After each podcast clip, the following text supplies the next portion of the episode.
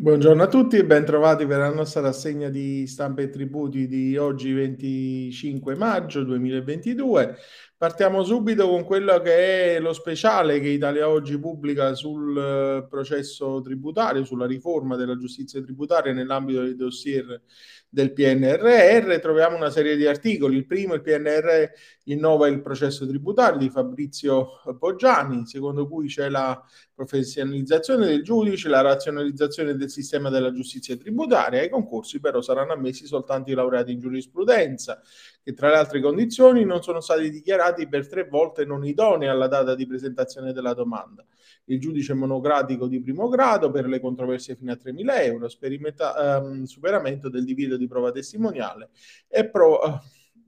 e proposta di conciliazione nell'ambito della mediazione con eh, ulteriori novità insieme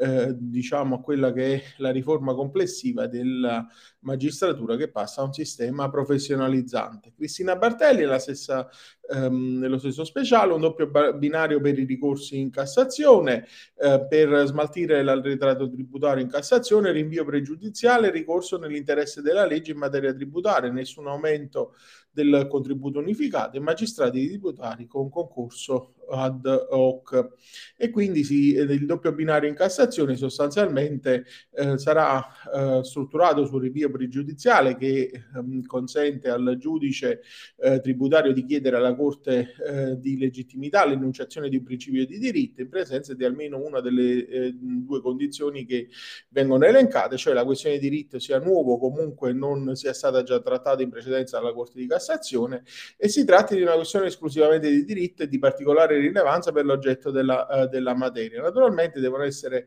presenti eh, poi delle particolari difficoltà operative che siano ehm, diciamo derivanti da pronunce contrastanti delle commissioni tributarie e deve trattarsi di una questione che per l'oggetto e per la materia sia suscettibile di presentarsi o sia stata presentata da numerevoli controversie dinanzi al giudice eh, di merito.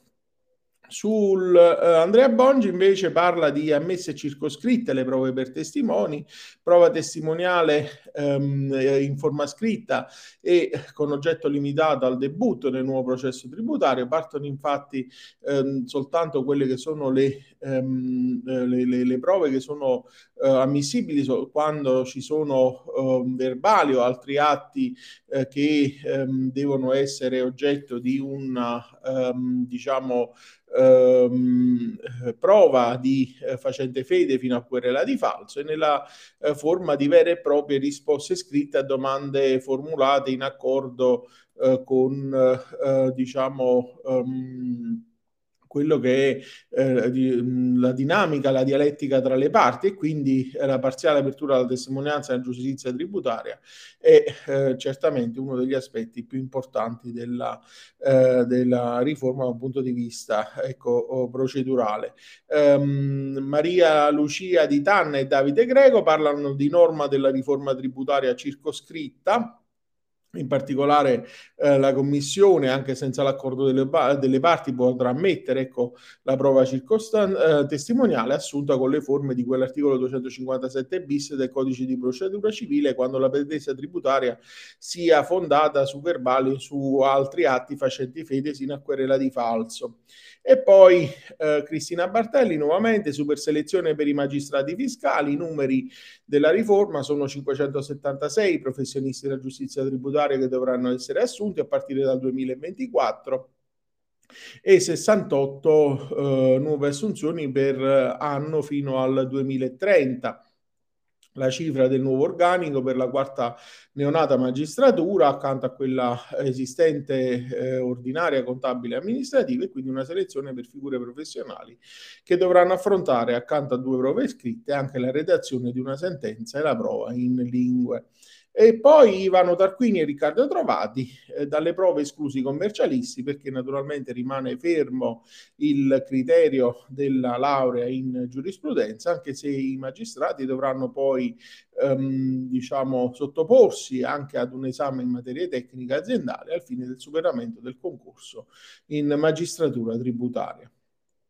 Cambiamo argomento passiamo al canone unico. Troviamo l'articolo di Girolamo Ielo su Ipsoa Quotidiano, canone unico per il commercio su aree pubbliche. Il comune decide l'esornio eh, per la riduzione o l'esenzione dal pagamento del, eh, del prelievo, ehm, diciamo soprattutto in riferimento all'occupazione del suolo pubblico per l'esercizio del commercio su aree pubbliche, decide il comune e quanto viene fuori dalla ehm, legge di conversione eh, del DL 21 del 2022 e in base alle modifiche le autorizzazioni concernenti l'utilizzazione temporanea del suolo per l'esercizio del commercio su aree pubbliche sono prorogate al 30 settembre 2022, in precedenza era 30 giugno, salva disdetta dell'interessato. La proroga è subordinata all'avvenuto pagamento del canone patrimoniale e ai comuni è riconosciuta la facoltà di prevedere le riduzioni o le esenzioni del pagamento del canone unico, ma il mancato gettito rimane comunque a carico del bilancio comunale. E poi ehm, la, sulla tassa di soggiorno, articolo di Cristina Carpenedo sull'NT Plus antilocale ed edilizia, eh, imposta di soggiorno, nuova dichiarazione telematica entro il 30 giugno, eh, il decreto ministeriale è stato pubblicato in Gazzetta come sappiamo e eh, naturalmente ci sono delle eh, osservazioni che vengono fatte, oltre naturalmente alla suddivisione per anno eh, e per gestore della compilazione del quadro per ogni struttura eh, ricettiva ehm, in cui eh, il legislatore prevede appunto un, eh, una, un, orizzonte temporale trimestrale è previsto si inserisca anche l'ubicazione della struttura, la qualifica commerciale, il codice ateco ehm, e eh, diciamo eh, vanno indicate poi la tariffa dell'imposta a notte, l'imposta applicata, il numero delle presenze paganti, quelle esenti e quelle ridotte. E in questo poter, contesto potrebbe comunque emergere qualche anomalia da un punto di vista tariffario se si considerano i diffusi casi di applicazione di imposta con modalità forfettaria non rispondente alla regola del pernottamento. E quindi diciamo eh, nell'ambito della sezione dedicata al versamento c'è un, eh, l'indicazione dell'importo eh, delle somme versate nell'arco temporale dei trimestri compilati, elemento che potrebbe, porterebbe a escludere l'attività di accertamento anche se da un punto di vista applicativo emergono delle criticità perché i comuni attraverso il regolamento disciplinano i termini di versamento che possono essere mensili, bimestrali, trimestrali, anche semestrali con la possibilità grazie alla nuova impostazione tributaria di accedere all'istituto del ravvedimento operoso e quindi i comuni più attenti riescono a emettere accertamenti in corso d'anno per recuperare il tributo non versato alla prescritta scadenza. Per questi casi sorge il quesito in ordine a come comportarsi con le dichiarazioni, dato che le istruzioni alla compilazione, come si legge, ehm, può essere anche nuovamente presentata la dichiarazione in modalità eh, sostitutiva oltre il termine di eh, scadenza, una sorta di contenitore telematico sempre aperto che in ogni caso non sana le illegittimità commesse sui versamenti e quindi nelle istruzioni indicati quali sono i campi non obbligatori e quali invece i campi che devono essere sempre compilati. Non è obbligatorio il campo relativo agli assegni di versamento, mentre il campo importo annuale versato al comune deve essere sempre compilato. In ogni caso